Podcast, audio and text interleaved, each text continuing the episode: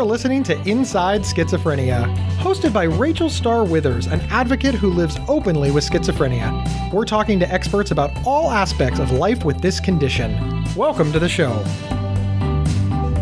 Welcome to Inside Schizophrenia, a Healthline Media podcast. I'm your host, Rachel Star Withers, here with my incredible co-host, Gabe Howard. This episode of Inside Schizophrenia is sponsored by Intracellular Therapies. In today's episode, we're talking about a very serious subject and a decision that you're going to have to make, and unfortunately make it multiple times throughout your life, disclosing that you have a schizophrenia diagnosis. Do you have to? What are the pros and cons? And what do you actually say? We have an incredible guest today, Michael Kirkman, who is a lawyer who specializes in disability rights, to help us understand what the A D A actually says about all this. I sort of feel like we need to tell people right away that this, unfortunately, is not one of those episodes where we're like, do X and you'll get Y. It is unfortunately kind of a quagmire of information, and you ultimately have to make the best decision for your situation and your life. And I just want to say, Rachel, that I think it's incredibly unfair that it's so convoluted and complicated. Clearly, disclosure is a very important advocacy point. It really intersects with discrimination and stigma and myths and, well, everything else that we've talked about on Inside Schizophrenia.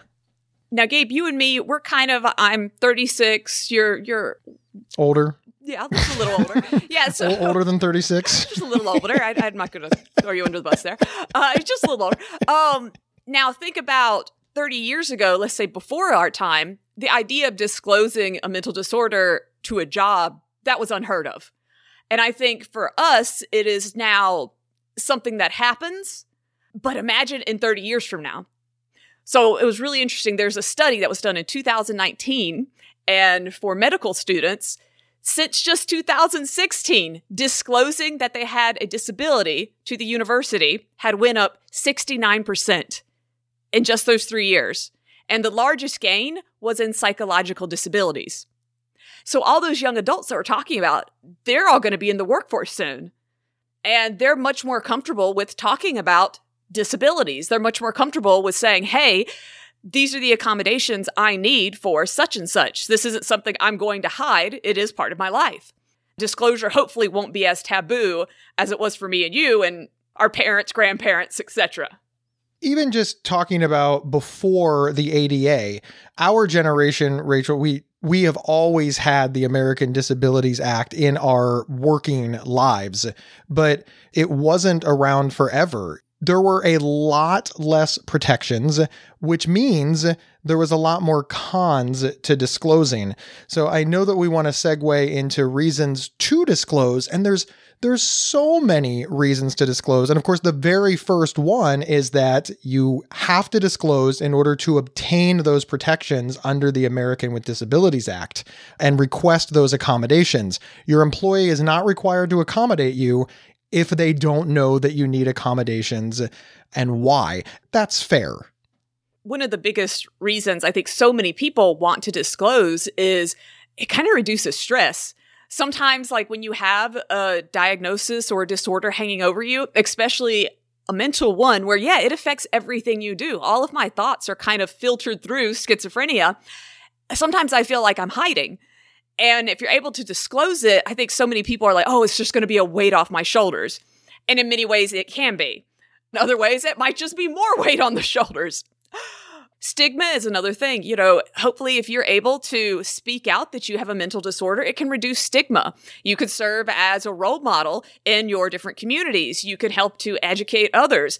One of the coolest things for me is when someone finds out I have a mental disorder and then them telling me that, like, a younger family member does too. I always feel good because I feel like, hey, maybe I'm helping this person accept that family member a little bit. And Rachel, you also serve as an example that people with schizophrenia can work. You don't know how often I hear, well, what's my loved one going to do? They can't get a job. And I say, oh, well, why can't they get a job? And like, Gabe, they, they live with schizophrenia. I'm like, aha, all right, we, we've got this moment. And it's one thing to say, oh no, absolutely, people with schizophrenia can get a job, but those are just words, right? They're just, but then I say, let me introduce you to my friend, Rachel. Let me tell you about so many other people with schizophrenia who are, they're going to work, they're supporting themselves, they have families, they're, they're doing all of these things. But unfortunately, because disclosing has cons, they have decided, you know what, we're just going to kind of keep that in our pocket. We're going to do our jobs. And while they do tell the Rachels and Gabes of the world, they're not really, quote, living publicly, which doesn't allow them to be a role model. I have a saying, it is so much easier to do something after you've seen somebody else do it. So if I'm sitting at home and wondering, can I work? Can somebody like me with schizophrenia work? For example, Rachel Star Withers did it, and it, it gives me confidence.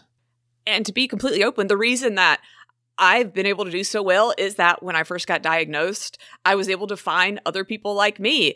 And I read books by different people who had schizophrenia. I'm like, oh, wow, like this one was a doctor. Like, she's so smart.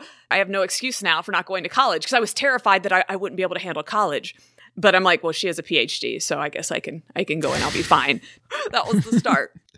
Rachel, let's keep the focus on you for a moment, because you obviously disclose that you have schizophrenia, and you disclosed at your workplace that you have schizophrenia because it gets you the accommodations that you need to do well, not just under the Americans with Disabilities Act, but also you've described supervisors understanding there's just certain limitations that you have, or there's certain, I'm going to go with the word quirks, that you may have that are because of schizophrenia.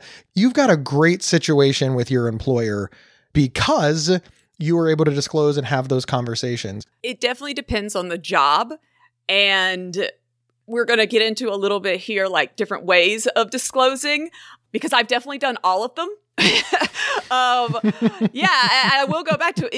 It, it depends a lot on who you're working for, your relationship there, how long there you've been there, and then what type of work you're doing. I've been very lucky that the type of work that I, I do, so I don't think people were ever really nervous about someone with schizophrenia doing the things that I was doing. You know, that stigma never really came up. If anything, I was made fun of, and not like to the point where I was crying, but just by like rude bosses saying like I was acting like I was on drugs. It's interesting that you bring up that it can mirror drug and alcohol use. I, I want to be very clear, we're not picking on the, the addiction community, but I can understand from an employer's perspective, if they believe that you have come to work intoxicated, their reaction is going to be much different than if they feel that you're symptomatic from an illness. Did that factor into your decision to disclose, to make sure that if you were symptomatic, they didn't just say, well, we're going to fire her and send her home? Absolutely. I am someone who prides himself on professionalism. So I did not want anyone thinking that I've been outside doing drugs in the parking lot on the lunch break and come back kind of acting a little odd than before. No, I, I felt that I needed to let my managers know, and I still do whenever I start a job, that, hey, this is something that might come up. I might not realize I'm acting a little odd. Now, something I do want to say, Gabe, because every time I've had to have that conversation, it always, you know, it takes a second. I have to kind of pull someone aside, like, is this the right moment? Okay, I'm sorry, sir, ma'am, boss person, can I speak with you real quick? However, two years ago, I had the flesh-eating bacteria in my face, and when I went back to work from it, you know, my, my face is all gobbled. And then I had, at the time, tubes coming out of my arm where they had to hook the I Vs up to me. I, like, had no choice but to disclose because everyone was staring at it and my face. I'll be honest, it was so easy to disclose that I had had a rare flesh-eating bacteria. I didn't feel like I had to like pull anyone aside and be like, hey, listen, I need, I just so you know. Like, it was like, so I just got out of the hospital, guys.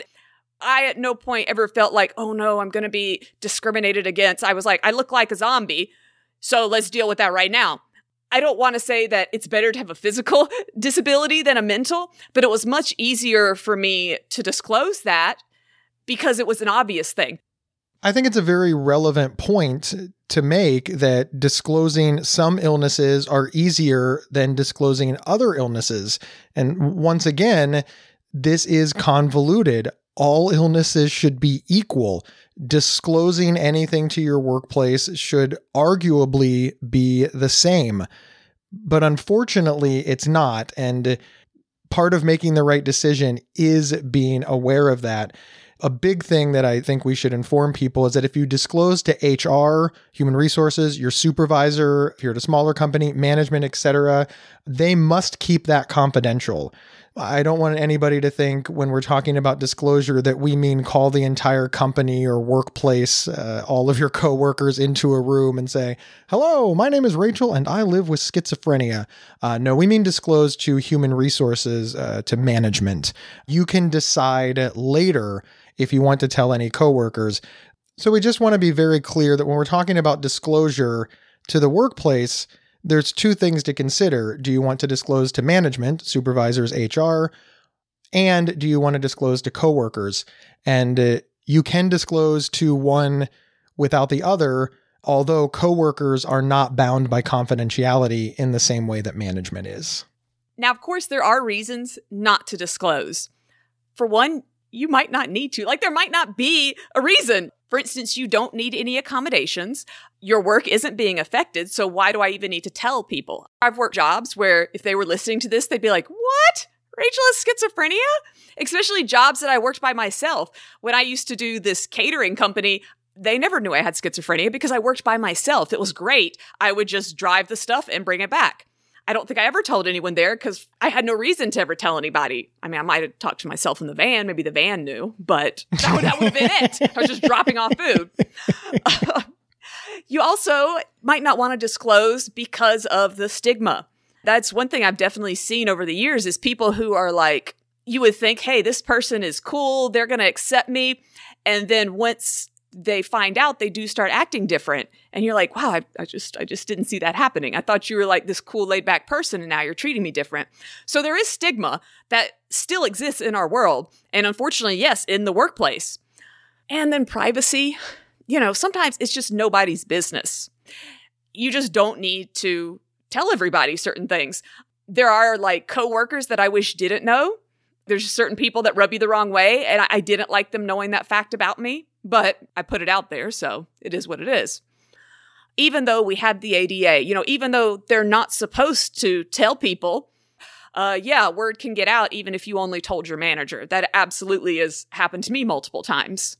I can definitely tell you I only told one person, and then it was kind of being whispered around the office. And this can, of course, impact your hiring and promotion chances. Yes. And again, it's not supposed to, and it's not allowed. But there's lots of things that are illegal in our society that happen very regularly. And real talk now, just because they're not allowed to do it doesn't mean that it won't happen. And not for nothing, Rachel, it's nice not to have to wonder. If you don't disclose, meaning they don't know, and you don't get a promotion, hey, you did not get the promotion. But if you disclose and then you don't get the promotion, okay, did Did you not get the promotion? Was it discrimination? How did it factor in? I very much understand this whole privacy aspect because it's just one less thing to worry about. Now let's say I want to disclose. How should I do it? First off, one of the major things is that they always say to steer clear of a specific diagnosis. So instead of me going in, hey, everybody, I have schizophrenia. Maybe saying I have a mental disorder, a psychiatric disorder, although I personally don't like to say psychiatric because I feel that that's a red flag in most people's minds. It kind of falls under the same heading of schizophrenia. It's just a scary word. I always say mental. That's me. I know over and over the A D A actually says psychiatric. Um, you don't want to lie, but they don't need to know every in and out of your medical history. It's pretty much you tell them, here's a disorder that I am dealing with. Here are some accommodations that would help. Now you discuss that then with your employer. But when do we actually tell them? Should I do it like in the job interview? Should I do it even before that when I end the cover letter? Should I do it during the interview when I'm hired? When do we actually tell them? There is a pro if I do it in the cover letter. Before I even get an interview, just like putting it down on the application. Hey, by the way, guess what? Um, because it shows honesty and it gives them an opportunity right away to kind of know the situation. The con is that right away you've said, hey, I have a major issue that could cause a problem for you guys as people who want to make money. So they might not even want to do the interview then. And you're never going to know what the reason was you didn't get an interview. There's no wrong answer here.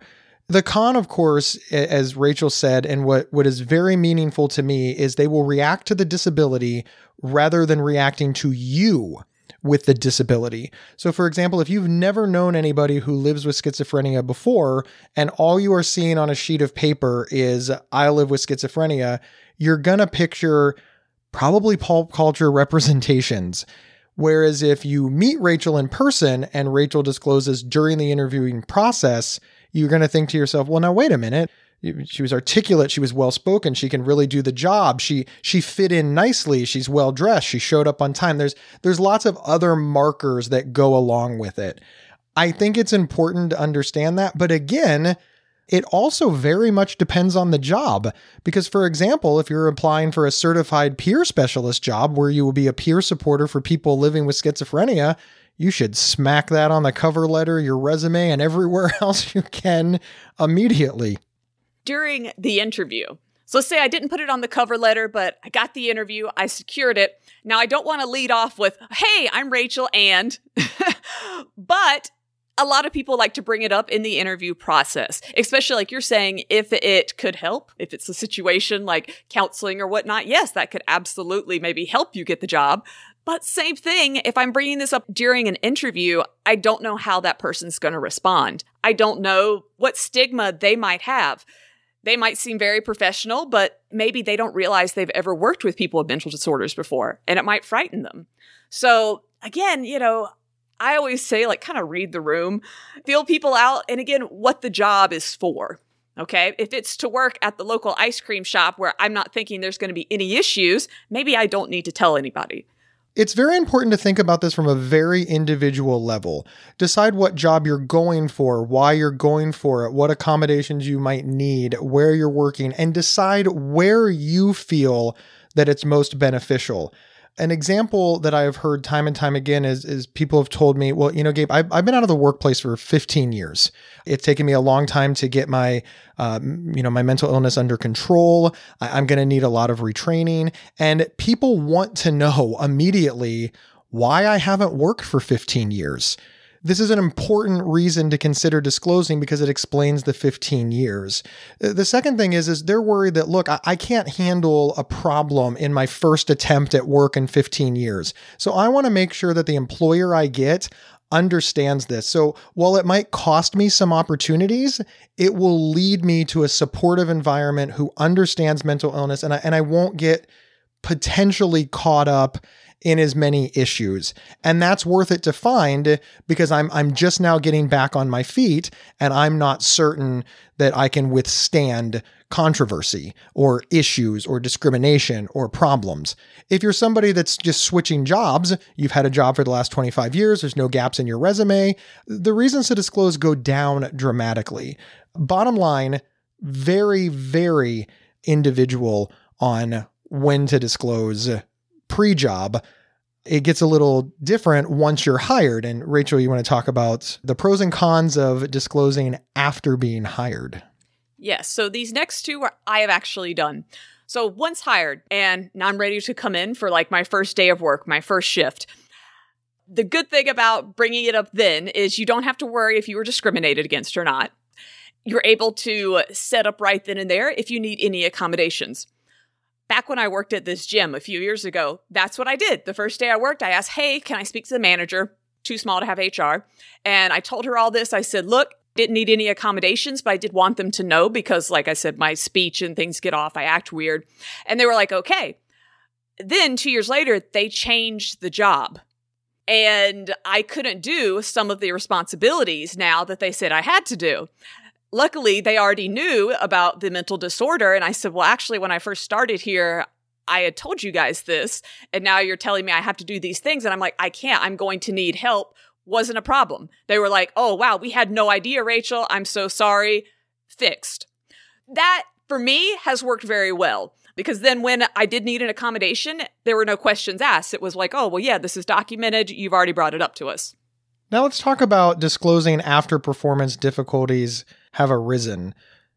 that's usually where things can get a little bit hairy, is if you wait until there's an issue, if you wait until you have to be gone for six weeks, because you also have other coworkers that who might be getting jealous, like, oh, okay, well, now she has a mental disorder. She didn't last year or something. There are definitely a lot of downsides. If you need accommodations, you, you need to speak up, though. Now, let's talk about types of disclosures, because once again, disclosure is, is sort of a catch-all word, right? How much do you disclose? Do you say, my name is Gabe and I live with bipolar disorder. My name is Rachel and I live with schizophrenia. Or do you say, get a note from your doctor that says, I can't do this task because of an undisclosed medical condition. Uh, and depending on what the task is, that may suffice. I have a diagnosed medical condition that affects concentration and therefore I cannot do X. I can do all the other stuff on the list, but this one thing I can't do. Now, you haven't said a word about schizophrenia. So there's several different types of disclosure. Full disclosure, that means I'm telling everybody that I have schizophrenia, I have a mental disorder. I'm just letting everybody know. I've never done full disclosure. I think that maybe through the grapevine, it turned into full disclosure. Everyone found out. But I did when I had the flesh-eating bacteria because I couldn't hide it and I knew people were whispering. So I was like, hey, listen, let me go ahead and just put this out there. This is what's happening. Then people would ask questions. I'm like, all right, we're good to go. So now let's, let's start work. But I've definitely never announced to everybody that I had schizophrenia.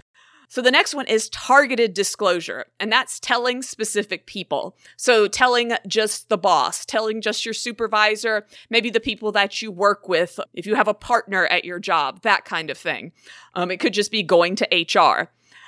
And then, of course, inadvertent disclosure. People finding out and you didn't tell anybody. We live in the digital age. That's going to happen a lot if it's online. They've already stalked me on Facebook because they saw my name. They've already found my Instagram. So there is ways like that that disclosure can get out. Keep that in mind.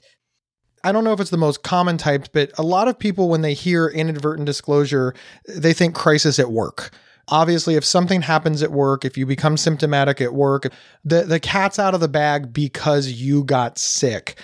So if you have decided not to disclose at work, it is important to maybe come up with a plan in your head of what will happen if an inadvertent disclosure gets out. Advise yourself of your rights, figure out what you can do and what you're going to say, and then just hope that you never need it. Just give a little thought in the case of an inadvertent disclosure for any reason. Gabe, you've had a very different experience than I have when it comes to disclosing your diagnosis at work. Yeah, you know, I was I was young and dumb, Rachel. I, I want to be very, very clear that I've had several positive experiences. Uh, unfortunately, the first one was overwhelmingly negative, ultimately leading to my termination. When I was first diagnosed, I, I was committed to a psychiatric hospital. I was off work for six weeks. And when I came back and everybody was like, hey, where are you? I had no reason to lie. I was sick. I was in the hospital. I was under a doctor's care. I, I was given a medical diagnosis. I, I was young. I was twenty-five years old, but I, I had worked for this place for a few years. D- Rachel, do you know how many cards I signed? Do you know how many five dollars I chipped in for, for baby gifts, for surgery gifts, for, for people whose loved ones had passed away? I, I mean, just, I felt like we were a close-knit group and that this was socially acceptable. No, I, I actually felt like it would be wrong of me to hide this information. information from my friends. I considered these people friends. Now, I disclosed immediately. I said, oh, I, I, I was suicidal and I was, I was admitted to a psychiatric hospital. I, I, I told them my diagnosis and I just told everybody this and I, I went on and the, it was pretty swift. We, we had a lot of problems very, very quickly. People didn't want to work with me. They didn't trust me. They, they told me that I was lying so that I could get a six week paid vacation. People started mocking me, uh, you know, telling me that I was weak for wanting to die. It came at all directions. And uh, there was a lot of upheaval and uproar. And uh, the organization decided, well, we can't fire thirty people because they're all afraid of, mad at, angry at, gossiping, or talking about one person. But we can get rid of one person, which will calm the other thirty down. Uh, it's not right, it's unethical, it's immoral, and it's illegal. But ultimately, they did terminate me.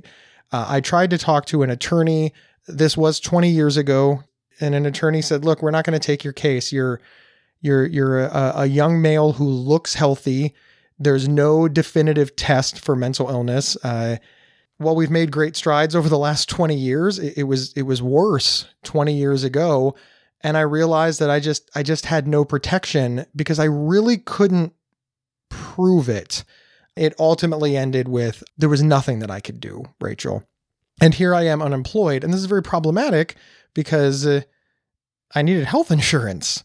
Remember that that illness that I was just diagnosed with and the medical care that I needed? It, it was a, a, a, a extraordinarily, a, a extraordinarily problematic. Uh, it left me in an extraordinarily vulnerable position. I was very fortunate to have resources, family, money, um, and, and things like that to limp me along until I could get back on my feet. But I often wonder what would have happened to me if I wouldn't have been able to afford care, if I didn't have people who could support me. Uh, losing my job after being, you know, given a very serious diagnosis. When I did get back on my feet and I went back to work, I, I told nobody. I kept my mouth hard shut. Yeah. Hi. Hi, my name is Gabe. I'm applying for a job. Tell me about you, Gabe. Nope. I, I mean, I, I was sharing nothing. People were like, what's your favorite movie? Uh-uh. Nope. I can't risk it.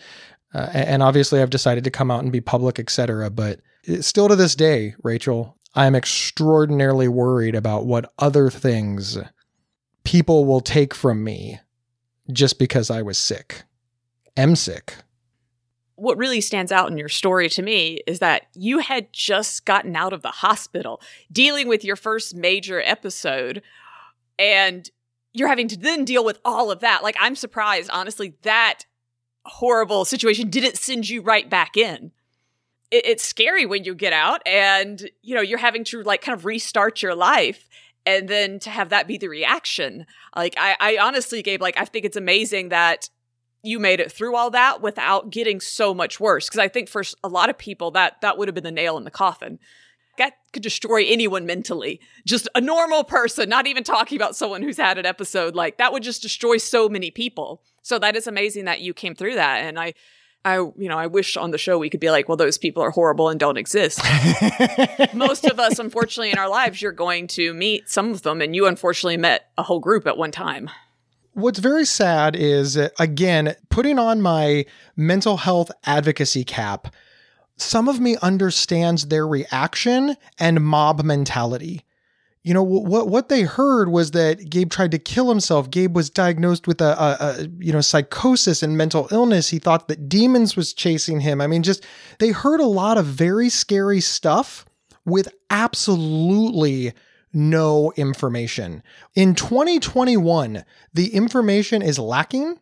And this was twenty, this eighteen years ago. This was eighteen years ago, back in two thousand three, and people are hearing this and they see, you know, I'm six foot three, I'm a big guy, and they hear that guy has a severe and persistent mental illness, and all we know about mental illness is that everybody's violent and he says that he hears demons. He's going to come in and blow the place up. The reality is, is it was probably only four or five people uh, that, that were really loud and driving this. And then the other twenty-four, twenty-five people just kept their mouth shut, which of course is that whole silence implies consent. So what you have is twenty-five people saying nothing, five extremely vocal people, nobody taking my side.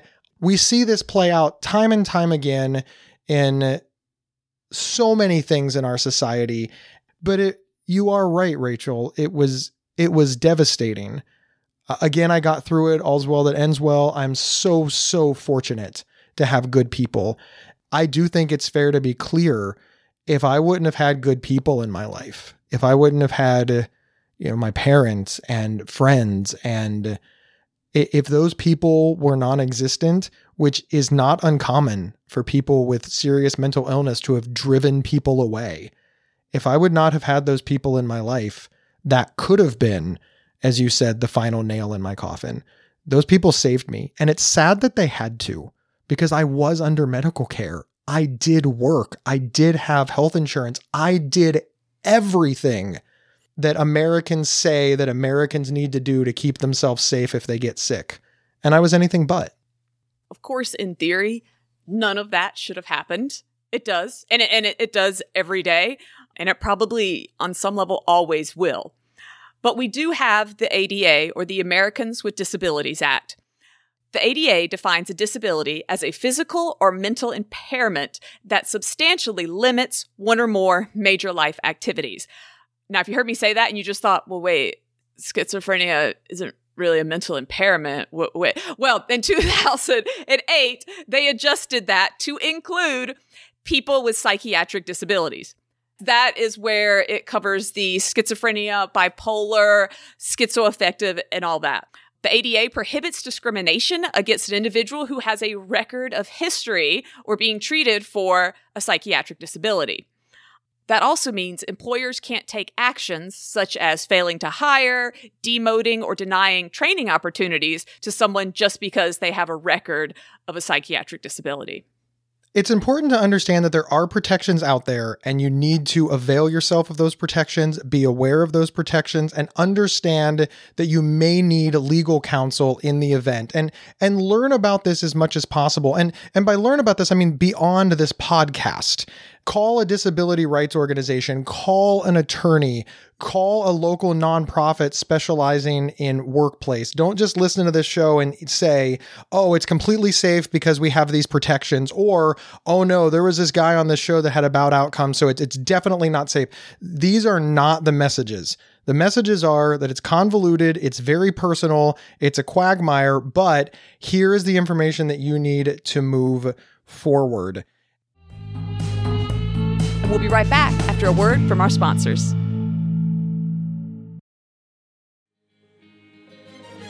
Gabe Howard here to tell you about the Inside Bipolar podcast from Healthline Media. He does the show with me, Doctor Nicole Washington, a board-certified psychiatrist. That's right. A guy living with bipolar and a psychiatrist team up to discuss living well with bipolar disorder.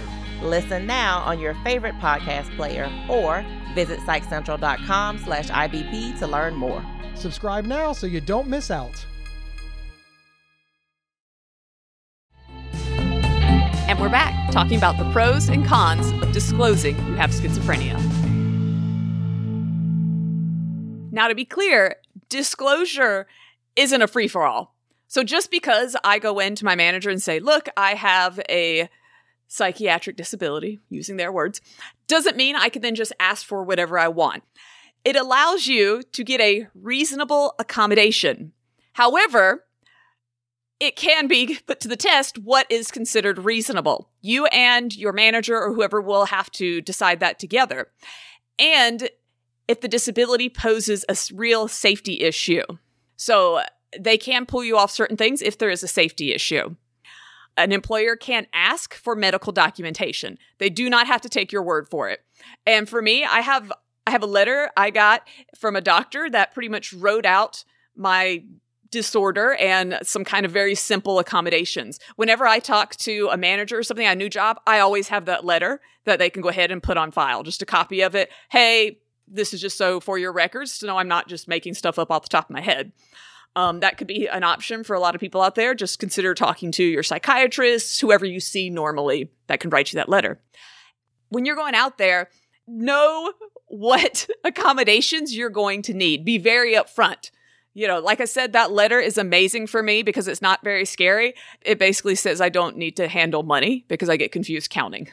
And I've yet to to apply at the bank, so I really haven't come up to any rough things with that one. You do raise a good point there, Rachel. You haven't applied at a bank because you know that that job is not good for you. You can't handle that. So you have taken the initiative to find jobs that are most likely to fit into your wheelhouse and be able to provide those accommodations. I point that out because it's very empowering, right? If Rachel keeps trying to make her letter work at a bank, saying, I want to work at a bank, but I can't count money, she's going to keep running into roadblocks and have issues. And that's probably going to be devastating, right, Rachel? It's going to be devastating for you. But by figuring out, okay, here are the things that I can do, and then here are the things that I can do well, and focusing your attention and getting reasonable accommodations there, you you definitely create not only a win for the employer who is choosing whether or not to hire you, but you're making a win for you, Rachel, because you get a job that you excel at. and that you like, and that the employer is able to provide those accommodations. So uh, an ounce of prevention is worth a pound of cure. Think hard about whether or not this is a good position for you before you apply. Think hard about what those accommodations will look like, and if it's reasonable before you apply. You, you get a lot more yeses if you put in that work ahead of time. Well, to help us get through all this legalese, we had to find an expert. We're excited to be speaking with Michael Kirkman today, who is the retired Executive Director of Disability Rights Ohio and a lawyer specializing in disability rights. Thank you so much for being with us today, Michael. It's my pleasure. I'm glad to talk with you. I want to jump right in because a lot of us who have schizophrenia or other serious mental disorders, we know the basics of the law. You know, you can't discriminate due to disability, but it still, you know, does happen. So we want to know legally, what are our options? So if an employer, let's say they won't make a reasonable accommodation, what do we do? Like, what what's my first step? Well, I wish I could say it's simple, and in some ways it's simple, but it actually becomes more complicated the farther you go into the process. Also, I'm in Ohio. Some things vary from state to state, and I'll come back to that. Um, if you're an employee, you have very specific rights not to be discriminated against based on your disability. Those are found in Title One of the Americans with Disabilities Act, under Section five oh four of the Rehabilitation Act, if your employer is a recipient of federal funding. And then not in every state, but in lots of states, there are additional protections. Uh, California and New York have very aggressive anti-discrimination laws. Ohio has an anti-discrimination law. You can file a charge with the Ohio Civil Rights Commission under state law, or you can file a suit under state law. So if you feel like you're being discriminated against, then you need to make, take the next step. And as part of any advice I would ever give anyone, it's to contact a lawyer who is experienced in bringing discrimination suits on behalf of plaintiffs, particularly people with disabilities. And you can find those people. You can go to the National Disability Rights Network webpage and find where the P N A in your state is located and how to contact them. If I'm having issues with my schizophrenia and I haven't disclosed that to my work yet, how do I go about doing that? Do I have to actually tell them I have schizophrenia, or could I just say I have a mental disorder? It depends on the employer, and you're going to have to disclose something. And this is this is where it gets kind of tricky in terms of the, the nuts and bolts of it. You're going to have to say to your employer that I have a, a disability and I'd like to be accommodated for it. And the employer has a right at that point to ask you for more information regarding their disability and what functional limitations that creates for you related to your work. These are protected. These are protected health information. They're kept confidential in a separate file at your employer. And then you have to go the next step, which is to say what accommodations you think you need. And I would say this is the place where people get bogged down the most. The saying I have a disability, maybe producing a letter from your treating professional stating the nature of the disability and the impairment and why it's causing you problems at work is important, because that establishes the causal link between the disability and the limitations that you're reporting and experiencing. But the next step is what you want your employer to do. And it may just be you need an hour a day or ten minutes a day to take time out, or you need uh, time to take medication, or you need time to go to an appointment. In some settings, that's not part of the employment contract. Employees don't have paid sick time and those sorts of things. So that would be an accommodation, something the employer is going to do to accommodate the disability. And this is where it gets tricky, because you need to have the support of your treating professional at that detailed of a level to support your request for accommodations. And lots of treating professionals don't get that. And as a lawyer, I would reach out to them and say, no, no, we need a little more, you need to be a little more specific about Joe or Susie and why he or she needs this particular accommodation. And that's how you can move those things along if there's disagreement. Now, a lot of employers simply will work with you, and they have someone in the H R office who's used to doing this and will help you with that. But uh, it's really important that you represent you have a disability, that the disability is causing you to have this limitation in your work environment, and that your treating professional recommends this accommodation, this to allow you to remain a useful employee, basically. Now, what if I have schizophrenia and I'm managing it, I'm very stable, I'm going to work. However, I might want them to just be aware that something could happen. I could relapse. Should I go to my employer and tell them that? Like, just so they're aware that I have a mental disorder, even though I don't at the current time need any accommodations? Because we're on the phone, you can't see the look on my face, which is kind of confounded. Okay. I, I don't know. So much depends on the, the relationship with your employer and who your employer is. I would probably not advise a client to do that. If everything is going well and you're doing what you need to do and they think of you as a value employee, then why bring it up? Okay. There's really no reason to. If they know you socially and they would be in your circle of friends in some fashion on social media or whatever, and you talk about your disability there, then that's um, a reason to be more open about it. But that's in a relationship where it sounds like it wouldn't be a problem. Okay. Well, let me give you an example. So with my schizophrenia, at one of my past jobs, ninety-nine percent of the time, I am okay. You would have no idea that I'm any different from anyone else. However, now and then my speech would start to slur, and the students that I was working with would tell me that I was speaking too fast. They couldn't understand me. To an outsider, this looks like I'm on drugs. However, it's just part of kind of my mind messing up. So I always had to tell my job about it. What about those situations? That's a good example of there's a reason to tell. Okay. Because they're looking at your job performance and your clients, the students, they're not complaining, but they're making observations. And that will maybe get back to your employer. So it's in a very informal way seeking an accommodation. So you do need to say, this is why I'm doing this, and I just need you to let me work through that. But again, there's a reason to do it, as opposed to just saying, oh, by the way, okay, I have whatever diagnosis. Then they're going to go, oh, you're an axe murderer or something like that, because of the, all of the discriminatory media portrayals and historical portrayals of people with a significant mental illness is part of our culture. Okay. So, but if it, if it's happening and it's impairing your ability to work, then you are in a situation where you need to ask for an accommodation, even in an informal fashion. If I feel that I've been discriminated against or am being discriminated against in my job, how long do I have before I need to like report it?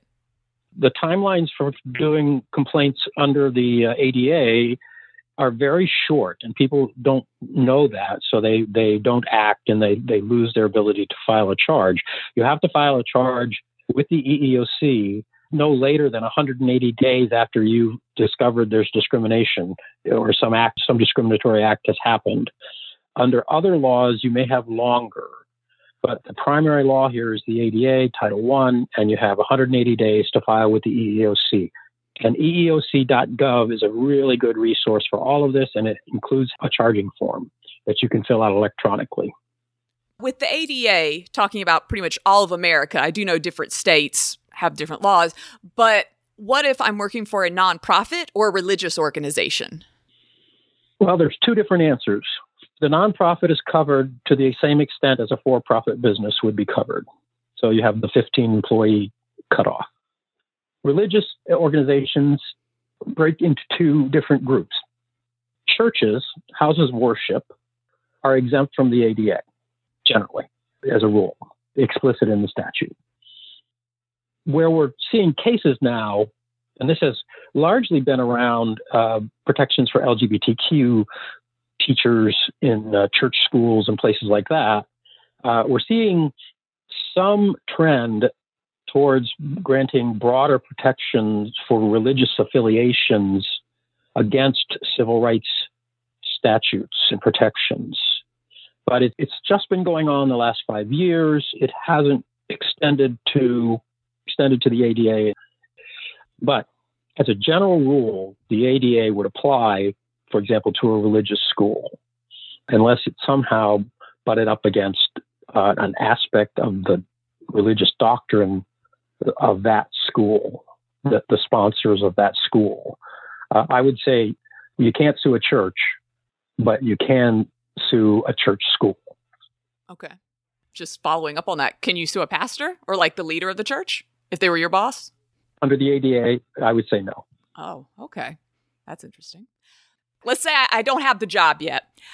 If I know that I'm going to need an accommodation due to my schizophrenia, should I mention that in the interview? Generally speaking, I would counsel no. Okay.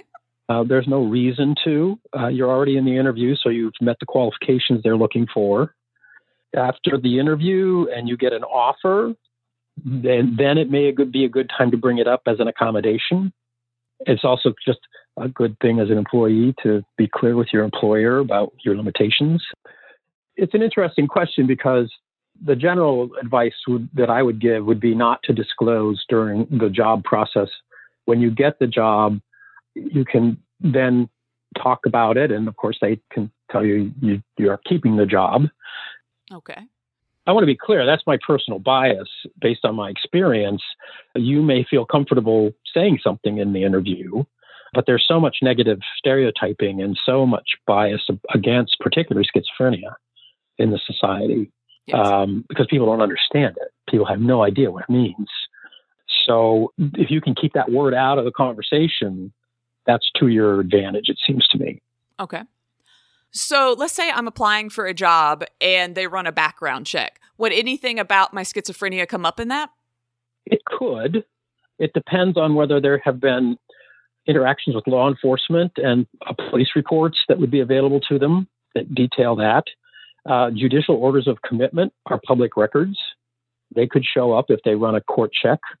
Um, so it's possible in a background check that they could gain information that hints at a, a mental illness or actually specifies that you've been committed to a hospital.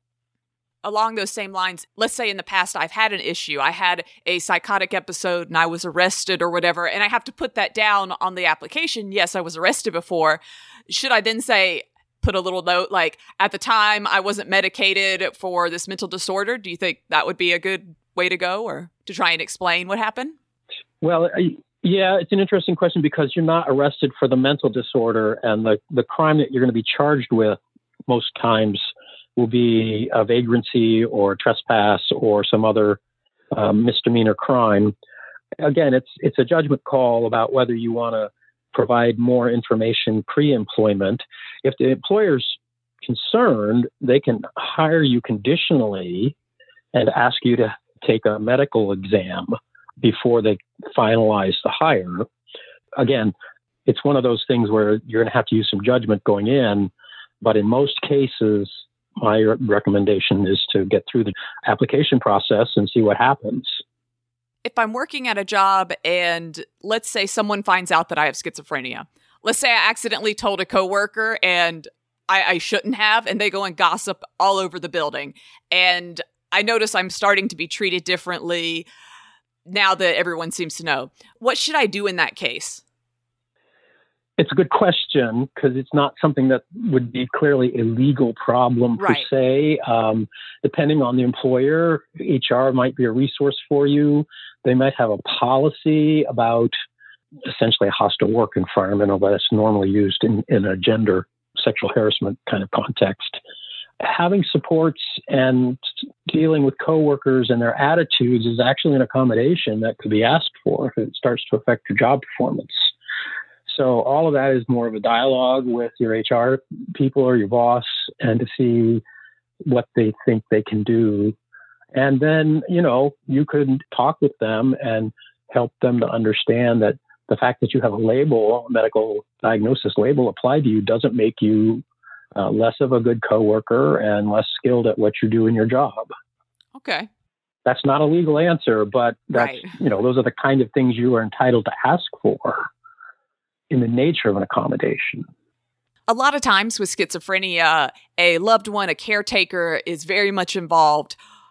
Is there anything that a caretaker can do if they feel that the person with schizophrenia is being discriminated at work? You know, should they you know, kind of go in? I know we have so many moms out there of adult children who have issues, and you know they want to they want to be like the big mother bear and go in. What can caretakers do if they know that the person with schizophrenia is not being treated fairly? Well, the, the person with schizophrenia has to be present and have agency in the matter, but they can also have someone to help support them, and that can be seen as an accommodation as well. That can be there for them. The person has to be careful not to practice law, not to be act as a lawyer, but can deal with factual things and help the person with schizophrenia to make their arguments, write their letters, those kinds of things, and also to help them find legal representation. So there's lots of roles to play. Well, Michael, thank you so much for being with us here today. You've shed so much light on the disability rights and kind of the next steps if we're experiencing that. So thank you so much, Mister Kirkman. It's been my pleasure. Thanks. It was great to talk with you. Rachel, what were your initial thoughts? Speaking with him, I'll be honest, Gabe, it, it kind of threw me a little bit because he was so blunt talking about how schizophrenia would be seen to employers a lot of times. I think it's easy for me to kind of forget that it is a scary word. And he was very, you know, upright about that, like what people will hear. Disclosing, I think he really hits it home that it's a big decision to make. It's not something to just kind of flippantly, hey, I'm going to go tell some people at work. It is something, you know, in your life to think, what are the, the pros and cons of this? And there could be some very serious consequences. And while you have the A D A and everything, and that's great, okay, if I get fired from my part-time job, I think because of schizophrenia, it's going to be very hard for me to hire an attorney or whatnot for the job that I made minimum wage at working fifteen hours a week. There are some very harsh realities that we have to face when it comes to this disclosure. Rachel, in preparing for this show, I asked myself the question, should people disclose or should they not disclose? And I always come back with the exact same answer, which is entirely unhelpful. For the cause, we need as many people to disclose as humanly possible. Go to work, show your coworkers that you're holding down the job, that you're you're paying taxes, you're productive in the community, that you're doing all of the amazing things that all of us are doing.